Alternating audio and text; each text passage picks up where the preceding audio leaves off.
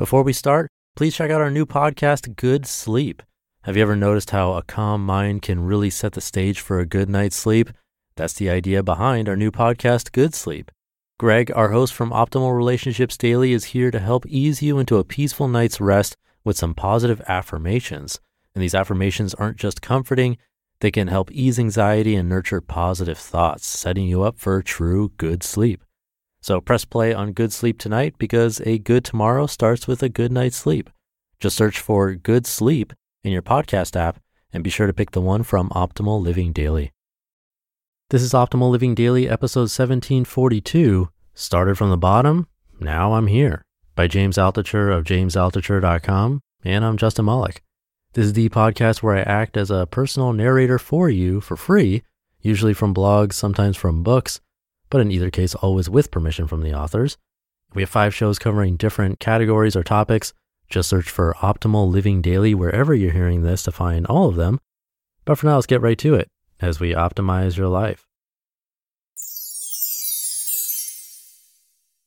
Started from the bottom, now I'm here by James Altucher of jamesaltucher.com.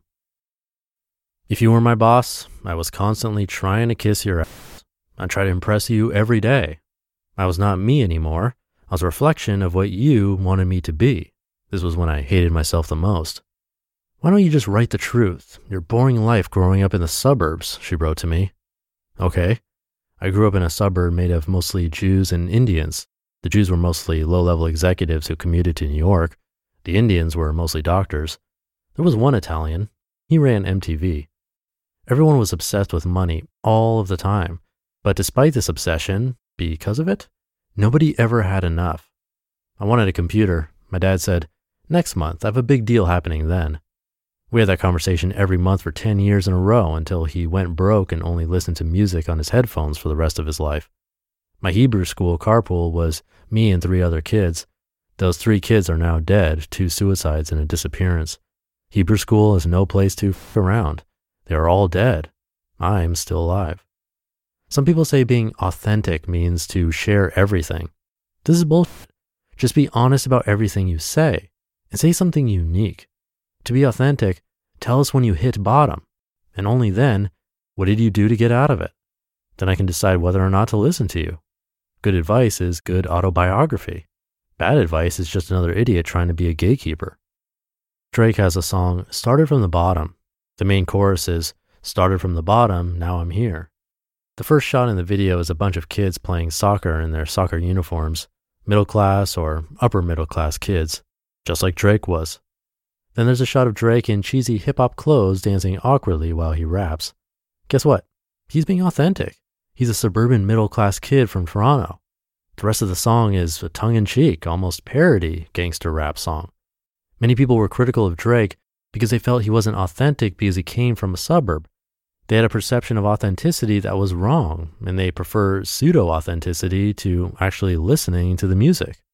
Even worse, here's what most people don't know he's Jewish. His mom was white and Jewish, and Drake went to Hebrew school and is bar mitzvah. Being authentic means find a pain inside of you, tease it out somehow, solve that pain with writing, with storytelling, with starting a business, with not living someone else's definition of what you should be.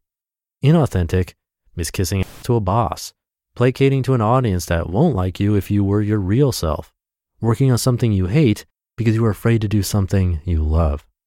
Nassim Taleb once told me the best job a person can get is night watchman, because then nobody's around, you don't really have to do anything, and you can pursue what you love. I love writing. I love describing how I hit my own personal bottom many times because I'm such a loser and how I climbed out of it each time. BS self help gurus teach the law of distraction to make you think that bad things won't happen to you. This is inauthentic. What makes me happy is that whenever the hits the fan, the same things always help me climb out. I write about them. They work for me, but maybe not for anyone else. I always make sure every day I check the box on am I doing something for my physical health, my emotional health, new friends, improving my relationships or pruning them, loving my kids, creativity, because every human is made to pursue their frontier and overpass it. I like to write 10 ideas a day, every day, to exercise my idea muscle. In gratitude, because fear and gratitude can't exist in the brain at the same time. I like to do difficult gratitude, find reasons to be grateful for painful situations. This stretches the gratitude muscle. In the past six months, I've started from the bottom and now I'm here because of these four things. Again, for me, this is being authentic. One of my favorite writers told me if you don't write about this, you will die as an artist. It takes a while to process so you can speak about something with honesty, creativity, and gratitude, no matter how bad the situation. Everyone has their opinion, but your life is the unique fingerprint you leave on this planet, the stain left over when death flushes you away. Don't live someone else's opinion of what your life should be, else you are constipated. I'm really stretching this metaphor here. Anyway, Drake also says in the song to his detractors, I'm gonna worry about me, give a f about you. Despite that line, Drake was upset enough about his detractors, he felt compelled to write that line. I don't care what people think about me, most of the time. But when I do care, I ask why? What pain button is being pushed this time? Then I write about it. Is it pain that nobody will ever like me again? Is it pain that I'm being misunderstood or judged incorrectly? It's like that cartoon. I can't go to sleep yet. Someone is wrong on the internet. Then I write about it. Then I hit publish. Then sometimes the pain goes away. You just listened to the post titled Started from the Bottom, Now I'm Here by James Altucher of jamesaltucher.com. One of the best things you can do for your kids is to teach them how to manage money. And this should be started when they're little. And that's why I'm so excited to tell you about the sponsor of today's episode, GoHenry by Acorns, the smart debit card and learning app for kids 6 to 18. GoHenry helps kids learn about all things money, earning, spending, saving, budgeting, and so much more. You can even track their chores and pay their allowance right in the GoHenry app. And with their GoHenry debit card, they can put their skills to use in the real world. Plus, parents can set spend limits and get real time notifications whenever their kids use their cards.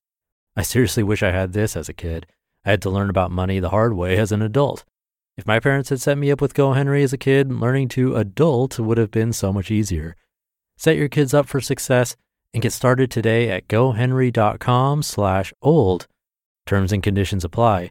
Renews from $4.99 per month unless canceled. Thank you to James. He definitely writes what he feels, as you can probably tell from this article, and won't care too much about what you think usually. And that's even more accurate as he recently, in the last couple of weeks or so, wrote an article claiming that New York, as we know it, is changed forever. And it's not going to recover like it has from past tragedies, that the pandemic has caused actual, long term possibly permanent consequences. Now, is that accurate?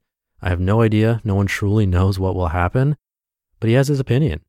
And plenty of people disagreed, especially New Yorkers who are still there. They also criticized him for more complaining than actually trying to help, which he has now said he agrees with that he should have come up with more solutions to the problems. But that post, because he's so open and honest with his feelings, ended up going massively viral to the point where Jerry Seinfeld wrote a piece against his. It's pretty crazy.